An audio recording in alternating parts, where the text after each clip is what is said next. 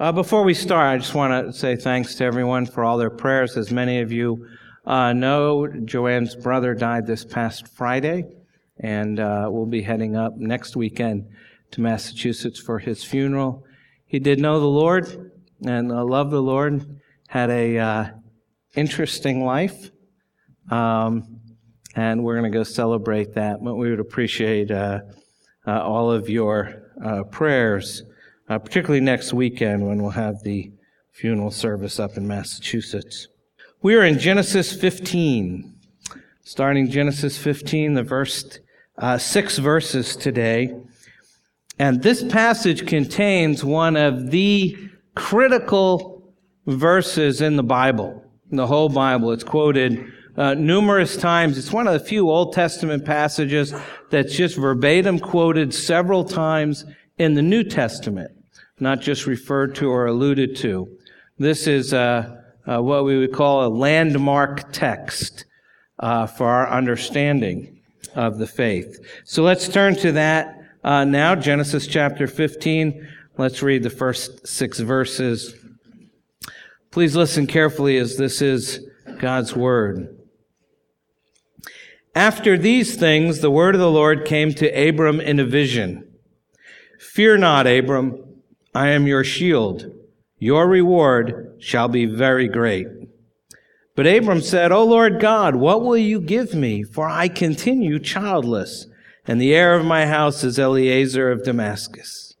And Abram said, Behold, you have given me no offspring, and a member of my household will be my heir.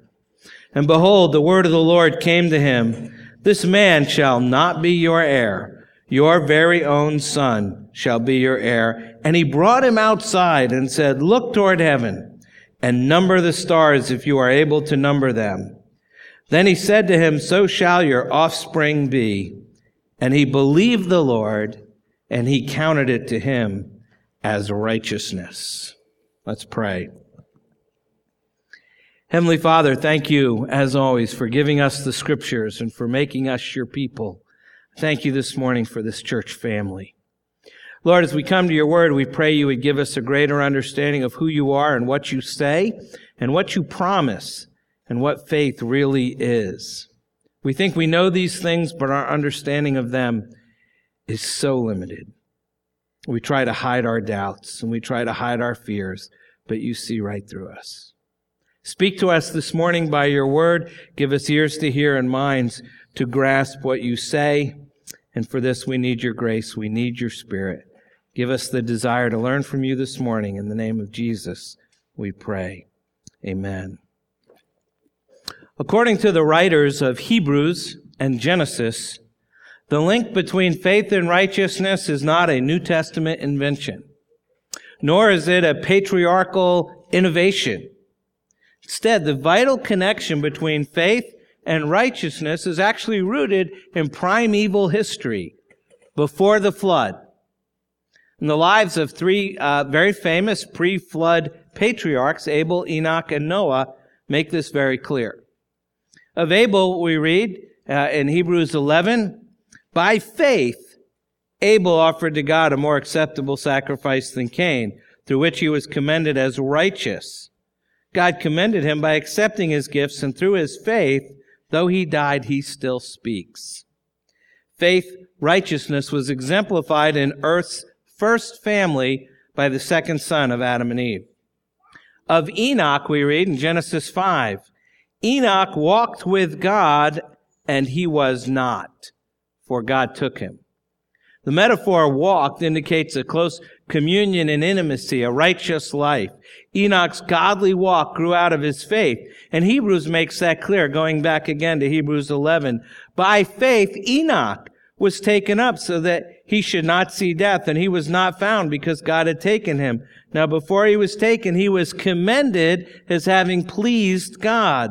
And according to the next verse, Hebrews 11, 6, says, And without faith, it's impossible to please him. For whoever would draw near to God must believe that he exists and he rewards those who seek him. Enoch's God-pleasing faith believed that God is. That's a little literal translation of the Greek where it says we must believe that he exists. He believed that God is. that the sovereign God of creation is uh, the one living and true God. He also believed that God rewards those who seek Him, that God is uh, positively just and equitable. And as a result, we read in Jude, it was also about these that Enoch, the seventh from Adam, prophesied, saying, Behold, the Lord comes with ten thousands of his holy ones to execute judgment on all and to convict all the ungodly of all their deeds of ungodliness that they have committed in such an ungodly way, and of all the harsh things that ungodly sinners have spoken against him. Jude records that Enoch became a preacher of righteousness, apparently for his entire life, some three centuries.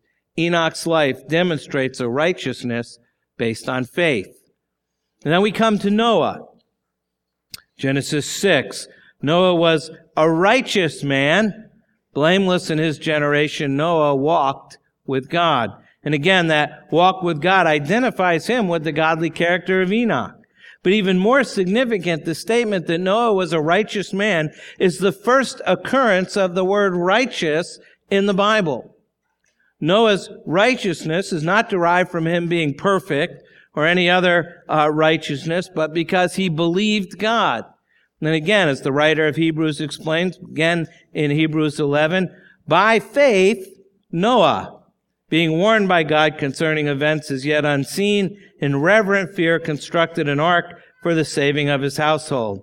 The biblical doctrine of imputed righteousness, a righteousness which comes from God, began here in primeval history before the flood. We have to keep that in mind as we get to Genesis uh, chapter 15, which is the Bible, as I said earlier, the Bible's landmark text for understanding the relationship between faith and righteousness. Righteousness through faith is not new with Abram. It's intrinsic in primeval pre-flood history. We see it in the lives of Abel, Enoch, and Noah. Now, primeval history ended with the flood and the rise and fall of the Tower of Babel, and patriarchal history begins with the story of Abraham. And at this point, he's still Abram. We have a couple chapters to go before his name gets changed. And Abram becomes the great example of faith, according to Romans 4, the father of all who believe.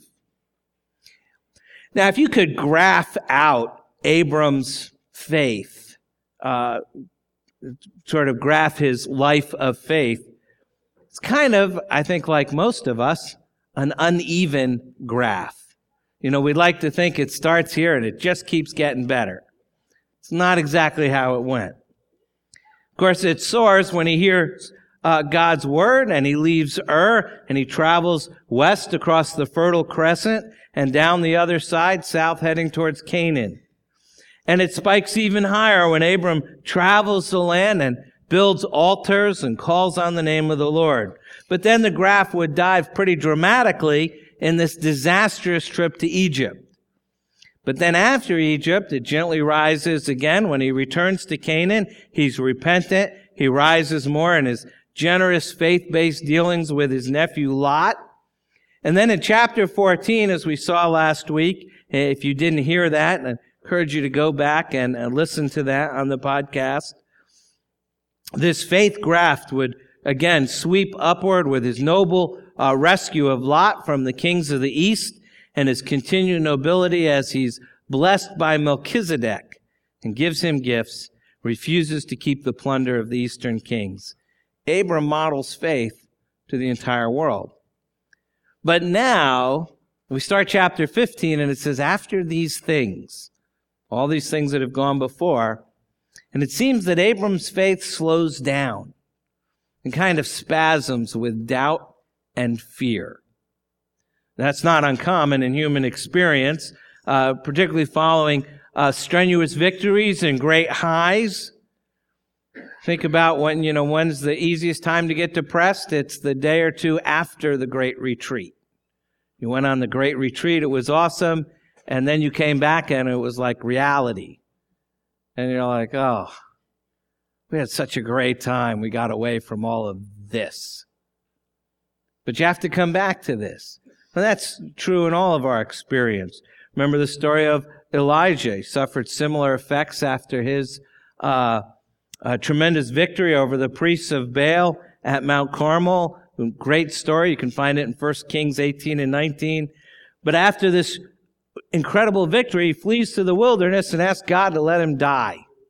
Here at the beginning of Genesis 15, it seems that Abram is tired, fearful, and despondent.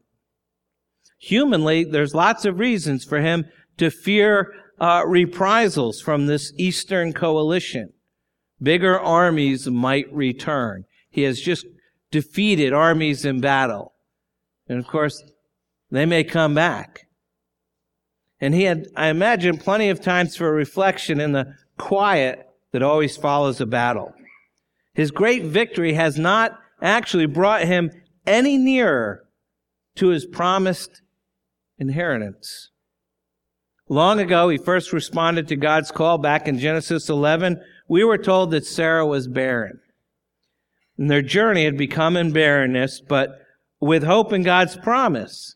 And they had this thousand mile journey, this sojourn in Canaan, this fiasco in Egypt, a return to Canaan, a victory over the kings, are all carried out under this ever looming shadow of barrenness. And that barrenness still persists. Abram's servants had children. Other men's children clung to his garments. And I'm thinking it's likely that Abram is thinking, so what if everybody knows my name from the Nile to the Euphrates? So what if I'm rich? What difference does it make if I have no children? And restless dark doubt grip his faltering heart. The fearless Abram that we just saw in chapter 14 now feared. But then something happened. And that something was Abram hearing that God speaks. God speaks. That's the first blank in your outline. And that's huge in the Bible. When God speaks, something is about to happen. It says, verse 1 After these things, the word of the Lord came to Abram in a vision. Fear not, Abram. I am your shield. Your reward shall be very great. Now, Abram may have suffered his doubts in silence. Text doesn't actually say. But God knows what's going on on the inside, both for Abram and you.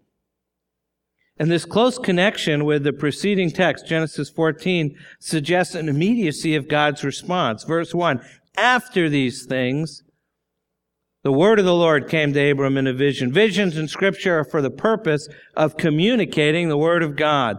Abram had a vision in the night, but what he saw wasn't important. What he heard was. Fear not, Abram. I am your shield. Your reward shall be very great. And this divine greeting, fear not, Abram. Another first, first time we get that. Well, that shakes him because it reveals that God knows all about him. And God knows what's going on inside of him. And I imagine that Abram shivered in the nakedness of what is now an exposed unbelief. And so next, Abram, whose foes now extend from the Euphrates to the Nile, everywhere where they know his name, hears God say, I am your shield against every enemy. And then in reference, you remember his generous refusal to share in any of the plunder they took from the four kings. God says, your reward shall be very great. All Abram got for his labors, all Abram got for his victories was God. That's all. God was teaching Abram to be satisfied with God alone. That demonstrates, of course, what God desires to give us as we submit to the disciplines of a life of faith. He teaches us that to be satisfied with Him is enough. To know and believe that He is our all in all. But still, Abram wanted children. Not that he didn't want God, but right now he doubts that God's going to keep his promise. And that promise was for children. And so we see Abram's response, verses 2 and 3. Abram's response. His unbelief now is exposed. And so Abram is stung sort of into a verbal lament. He, he kind of protests to God. By the way, this is also the first time that Abram speaks to God. This is his first dialogue with the divine. Up to now, he's just heard from God, but now we have him essentially talking back. Your children didn't invent that. Verses 2 and 3. Abram said, O Lord God, what will you give me? For I continue childless. And the heir of my house is Eliezer of Damascus. And Abram said, Behold, you have given me no offspring, and a member of my household will be my heir. Abram is unhappy. But he notice he's very careful to address God as Lord God, which emphasized that he still knew that God was the master and he was the servant. Abram isn't going to let his doubt and distress compromise his respect and reverence for God. And yet his skepticism in light of the divine promise of God to be his shield and his great reward is pretty obvious here. His conclusion is that God's promise had been of no effect so that a household servant like Eliezer would be his heir. And that kind of adoption was common where he came from, so be it it appears that Abram is on the edge of giving up. But we have a God who is gracious and patient and understanding. As the prophet Isaiah says in Isaiah 30, therefore the Lord waits to be gracious to you. And therefore he exalts himself to show mercy to you. For the Lord is a God of justice. Blessed are all those who wait for him. And as King David taught his own son Solomon, First Chronicles 28, and you, Solomon, my son, know the God of your father and serve him with a whole heart and a willing mind, for the Lord searches all hearts and understands every plan and thought. Well, since God understands, he is able to give Abram his assurance. Verses 4 and 5, God's assurance. Now God deals very tenderly and lovingly with his stumbling servant Abram. First, God says, verse 4, Behold, the word of the Lord came to him, This man shall not be your heir, your very own son shall be your heir. Three times previously, God had promised Abram a multitude of descendants. Initially, when he called them in Ur, Genesis 12, 2, I will make of you a great nation, and I will bless you and make your name great, so that you will be a blessing. And then at Canaan, uh, at Shechem, where he built an altar, Genesis 12, 7, the Lord appeared to Abram and said, To your offspring I will give this land. So he built an altar to the Lord who appeared to him. And last, from the highest spot in uh, central Palestine, as Abram was surveying the promised land in every direction, Genesis 13, the Lord said to Abram after Lot had separated from him, Lift up your eyes and look from the place where you are, northward and southward and eastward and westward. For all the land that you see I will give to you and to your offspring forever. I will make your offspring as the dust of the earth, so that if one can count the dust of the earth, your offspring also can be counted. But what God said now is new. As the Old Testament scholar Derek Kidner has written, it was not an argument, but a revelation. Now he's telling him that a son from his own body would be his heir. The heir is going to be his son by birth. Further question is going to arise in Genesis 16 and 17, having to do whether uh, whether or not the barren Sarah could possibly be the mother. But Abram is rocked and captivated by this revelation. And then God follows it up with words of reassurance, employs sort of a visual aid. Verse 5. And he brought him outside and said, Look toward heaven and number the stars, if you are able to number them. Then he said to him, So shall your offspring be. Now, numerous times during the summer nights, Joanne and I will go out on the back deck on a dark night and turn the lights off and just sort of look from horizon to horizon at the planets and the stars, you know, whatever we can see. Some nights the sky is full of stars. It's always an awesome experience. We're always reminded of God. I think such times are beneficial for our souls. Now, the only unawed among us when we do that are our dogs, who never look up. Ever. They're occupied with their own universe of smells, which is very low. You have to remember here, Abram had previously been a moon worshiper. He stood atop the ziggurat in Ur, atop uh, with the temple of the moon god, Nana. He's familiar with planets and stars. And now he's alone in the silence, in the dark, with God Almighty, who spoke to him. God takes Abram outside and gets him to stare up at the stars, which in that part of the world, in that day and age, would have been some kind of show. I mean, the sky that Abram looked at that night would have been a sky that was fuller and more stunning than any sky you and I have ever seen. There's no competition from city skylines or streetlights or headlights or anything. There would simply be this jet black sky filled with countless points of light. Abram is humbled and awed and hushed, speechless. He looks up, and there's only stars and planets. And God links his promise of a son and many descendants visually to the spectacle of the night sky, such that every time Abram looked up for the rest of his life, he would remember this moment. Every time he saw the stars at night, these words, this moment would come to mind.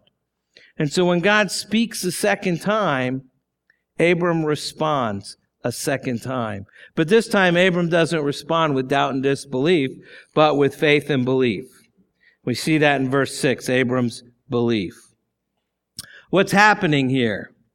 Though Abram didn't speak, Scripture does. And verse 6 says, And he believed the Lord. The Hebrew sense of that word is that he believed and continued believing the Lord. What happened with Abram? How did his faith come back? It certainly wasn't because he all of a sudden felt powerful or his expectations are raised. He's simply awed by God and he rests on God's promise. In this moment, God's word is not a theory about how things would turn out, but the voice around which Abram's life would be organized. We also know that Abram must have repented. Ultimately, this new faith, this fresh faith, can only be attributed to God. His faith is not a human achievement. It's not a result of his moral will. He's just going to suck it up and do better and believe more. It comes from God very much like Peter's confession of uh, Christ in Matthew, where he said, You are the Christ, the Son of the living God. How had Peter come to that? Jesus tells us uh, in that next verse in Matthew 16, Jesus answered him, Blessed are you, Simon Bar Jonah, for flesh and blood has not revealed this to you, but my Father who is in heaven. In the same way, Abram moved from protest to profession by the power of God. Very much as the apostle Paul wrote in Ephesians, for by grace you've been saved through faith. This is not uh, your own doing. It is a gift of God, not a result of works, so that no one may boast. This was, of course, not the first time that Abram had put his faith in God's word. He had believed him now for over a decade. But here his faith is defined. This clarification is a landmark in our understanding of faith. You know, I'm wondering if Maybe the lights are triggered by sound. You know, that would be really cool. We'll just take it when they all come on. I said something really important. this whole verse says, And he believed the Lord, and he, God, counted it to him, Abram, as righteousness. No other Old Testament text has exercised such influence in understanding faith and in understanding the New Testament itself. The Hebrew verb uh, here for counted, as our text has it, is hasav. It means counted. Some versions will translate it reckoned or imputed. counted it to him as righteousness. We'll see that phrase again in Psalm 106, and that was counted to him as righteousness from generation to generation forever. Note that Abram isn't described as doing righteousness, but his faith as counted as righteousness, credited, reckoned as righteousness. Abram, who's originally destitute of righteousness, was a pagan idol worshiper, is now counted as righteous through faith in God. As the Dutch theologian, Gerhard von Rad said, above all, is righteousness not the result of any accomplishment, whether of sacrifice or acts of obedience. It is stated programmatically that belief alone has brought Abraham into a proper relationship to God. And that understanding is revolutionary. What it's saying is around 2000 BC, Abram is declared righteous because of his faith. And that declaration is in profound agreement with the earlier fathers, Abel, Enoch, and Noah.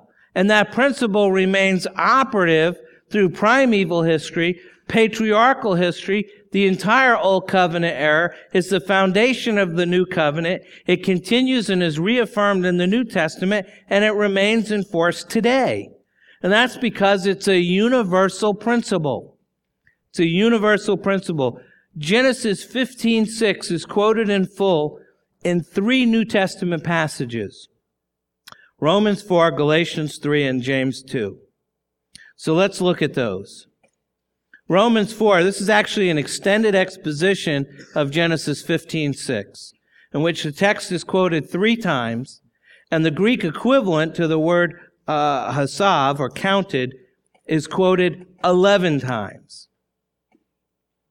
Remember in the Bible, repetition means it's important. In this chapter, the Apostle Paul argues that salvation comes only through faith for Abraham then David, then the Gentiles, and then for all those under the law.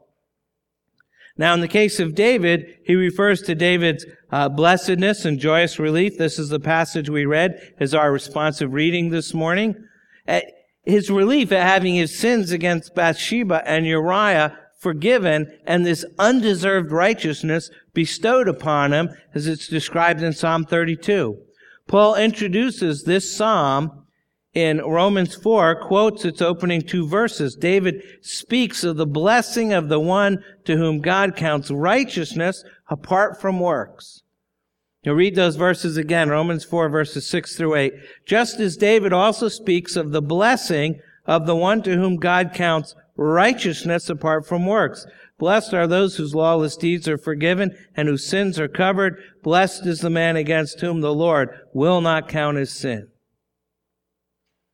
Paul points to Psalm 32 and its use of the word counted. And, the reason he does that is David has broken at least three of the Ten Commandments outright. I think he's broken all of them.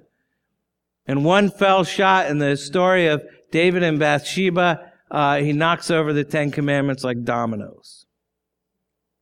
He coveted Bathsheba, committed adultery, murdered Uriah, the Old Testament sacrificial system makes uh, uh, no provision for that kind of premeditated sin. And that's why David cries out, Psalm 51, For you will not delight in sacrifice, or I would, I would give it. You will not be pleased with a burnt offering. The sacrifices of God are a broken spirit, a broken and contrite heart, O God, you will not despise. David's case is hopeless. There's nothing he can do but cast himself on God's mercy. And this is what David did by faith. And thus God forgave his transgressions, covered his sin, and did not count his sins against him. In effect, God credited him as righteous apart from his works, as Paul says in Romans 4. And here Paul calls David blessed, and David twice calls himself blessed in Psalm 32 because there's no work that can possibly atone for his sins. He's forgiven on the basis of faith. So this principle of counted, credited, reckoned, imputed righteousness is powerfully illustrated in the life of Israel's greatest king, who we're told twice, once in the Old Testament, once in the New Testament, that he is a man after God's own heart. In the same way, nothing you and I can do can ever atone for our sins.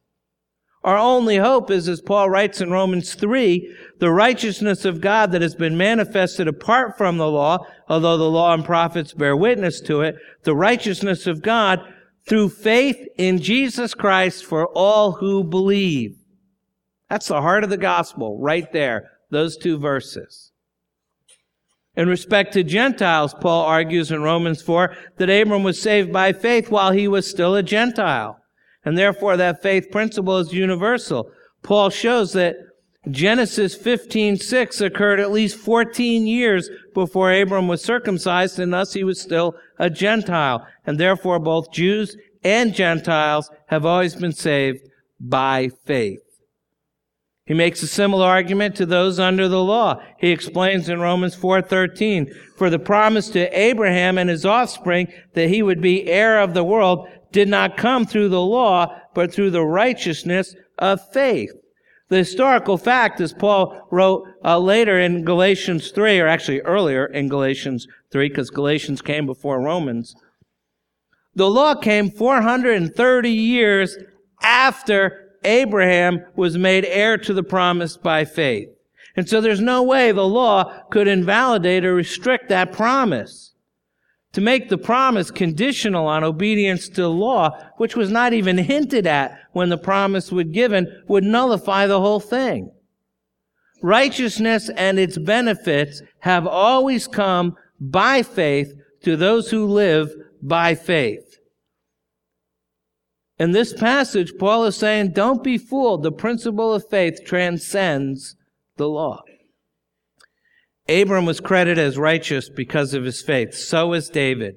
Righteousness through faith precedes the Jewish people, precedes the law. Salvation comes only through faith. That is the way it has always been. Second passage is Galatians 3. Very quickly.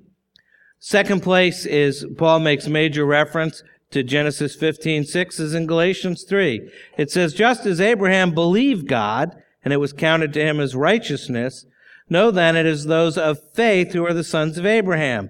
And the scripture, foreseeing that God would justify the Gentiles by faith, preached the gospel beforehand to Abraham, saying, In you shall all the nations be blessed. So then those who are of faith are blessed along with Abraham the man of faith. Paul here is arguing somewhat brilliantly that the faith principle is what makes possible the blessing of all the nations through Abraham. The gospel is part of God's initial call to Abraham. Then we jump to James 2. James, the Lord's brother, quotes Genesis 15:6 in developing a more balanced doctrine of faith. In James 2, it says, Do you want to be shown, you foolish person? that faith apart from works is useless? Was not Abraham our father justified by works when he offered up his son Isaac on the altar? See that faith was active along with his works, and faith was completed by his works, and the scripture was fulfilled that says God, Abraham believed God, and it was counted to him as righteousness, and he was called a friend of God. See that a person is justified by works and not by faith alone. That's always been a controversial passage. James is arguing that authentic faith is a faith that works. James never actually confused faith and works. He understood them to be separate. James would agree that we're justified by faith alone, but not by a faith that is alone.